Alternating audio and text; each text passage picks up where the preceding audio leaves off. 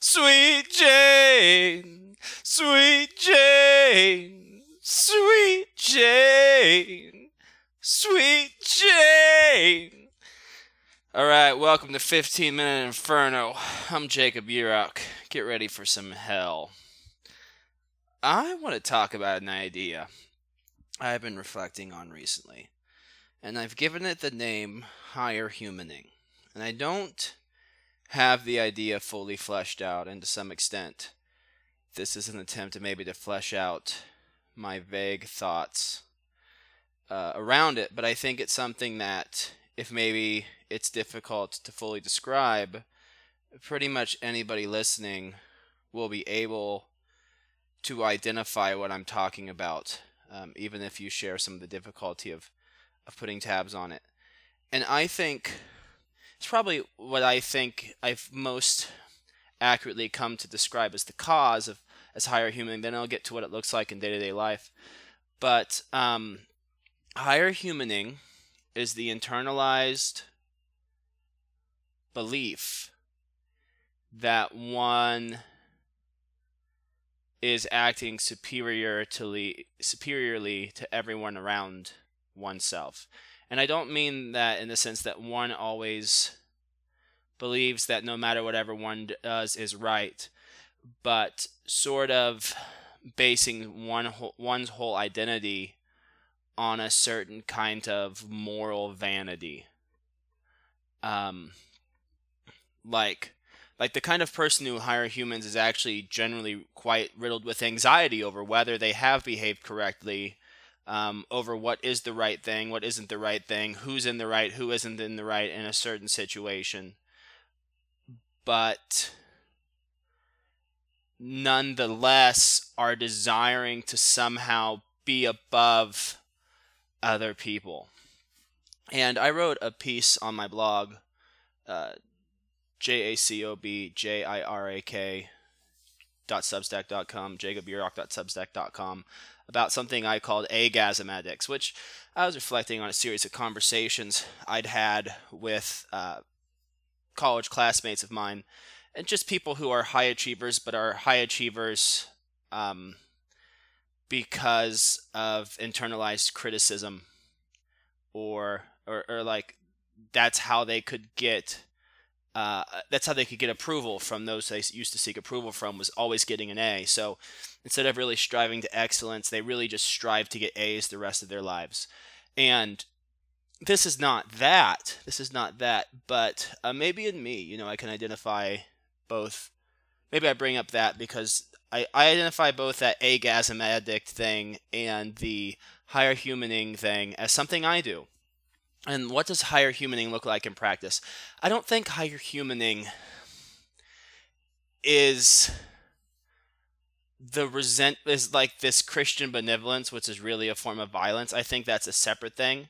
You know, like when somebody is angry at somebody, but then decides like, oh, actually, as a Christian, I'm supposed to show them charity, and so you end up like looking down on them because that's really what benevolence is not not all benevolence, but I think that a lot of Christian benevolence is sort of um, placing yourself above other people.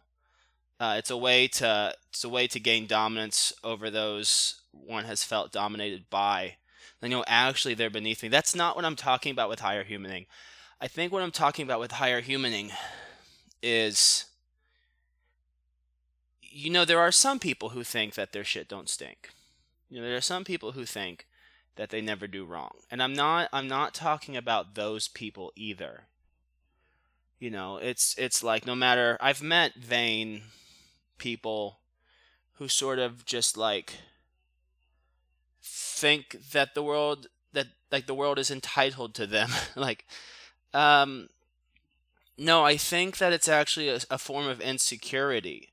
Like higher humaning lives in insecurity and what one does when one higher humans is one constantly evaluates the moral quality of the behavior of people around one and one's own moral behavior and one's own thoughts and one's own living and, and one's every impulse and desire. Even it can even extend beyond just volition but but to the very nature of who people are, and maybe not other people, but yourself, and critiquing it and wanting to make sure it is the best, it is the best it can possibly be, uh, because that's how you understand you're superior to other people and especially people who have hurt you.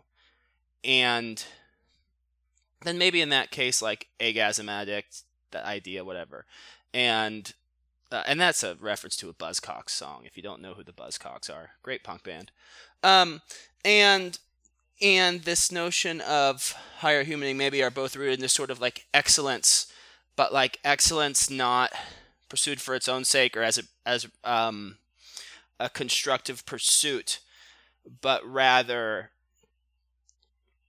but rather as like a as a in, in the agasm addict thing as a form of like self-preservation and as a as a seeking for validation in the latter case of higher humaning as um as like a form of vanity and judgment like like the person who higher humans is essentially doing the same thing that the benevolent Christian is doing. It's just that instead of calling everybody else sinners whom one will look benevolently upon, one is uh, establishing and understanding the world as in a very rigid uh, moral order and um, like wanting to make sure that one ends up on the top of that pyramid. So I think, and maybe the best example. This is the one that I just. This is the best example I can come up with at the moment. Uh, breakup a, a while ago. I remember I was breaking up with this person, and I had felt in my heart that like I had started off feeling really bad about my own behavior. And it, and it really is, you know, the dichotomy of blame and shame. I think it's somehow related to it. Um, and then internalized resentment. It all sort of plays into this thing of higher humaning, not maybe in its actual expression, but in the development of it. But you know, I was breaking up with somebody, and by this time, you know, I'd started off sort of feeling really bad about myself, and then I had sort of decided that actually they were really bad, that they were really like a problem, and I had a lot of reason to feel hurt by them, and you know, and instead of actually like telling them and addressing my issues and sort of like getting these things out there like a human being, just being honest um, I sort of buried them in like, no, no, no, it's okay. You can tell me however you're feeling. Like, why don't you tell me everything you're feeling? Sort of making myself a victim to them, right? Like, they're gonna lay out everything that was bothering them. They're gonna, they're gonna tell me everything that's on their heart. and I'm gonna be there to console them. And I'm gonna be there to forgive them. And I'm gonna be there at the end of it to pat them on the head and let them know I'm there for them if ever they need someone. Um, and you know, it really, in the end, if I look at that situation, it really, in the end, doesn't boil down to even moral superiority. It boils down to like one individual trying to act like they don't have an asshole. Like trying to act like you're an angel, trying to act like you're a different creature than other people like I had those same exact frustrations, and I had not the same exact, but I had my own frustrations and annoyances and and difficulties with the relationship. But I was essentially acting as though I were an angel, incapable of those things, um, and it gave me a sort of moral superiority over this other person in the in the dynamic of that interaction and in, in the eventual sort of um, ending of, of that relationship uh, you know, and and base uh, just a way to win, like just a way, just a way to be better than other people. Like it, uh, not just to be better, but like to somehow, like it's a it's a it's a way to have superiority. It's like, oh well, I like like I'll be the bigger human, like I'll be the bigger person. Um, sure, sure. I think sometimes that's like valid. I think sometimes that's just like Christian benevolence where you're looking down at other people and oh, we have to be kind to everyone. You know, everyone's having a hard time. Um, and I think sometimes it is higher humaning where it's like, you know, it's that like like the way to deal with being in a world where people are critical of you, and the way to deal with situations where um, there's conflict or competition is to sort of like adopt a moral code along the lines of which everything can be judged and then judge everything and make sure you're at the top of that pyramid. And it does lead to a certain kind of like misery, right? Because you're constantly self evaluating and constantly evaluating the behavior of others and watching every little thing you do and and and beyond that, it um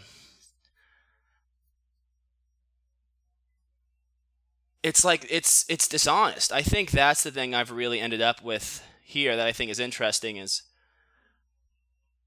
higher humaning and, and the cure for it really is is honesty. And i think with a lot of things with a lot of moral vanity like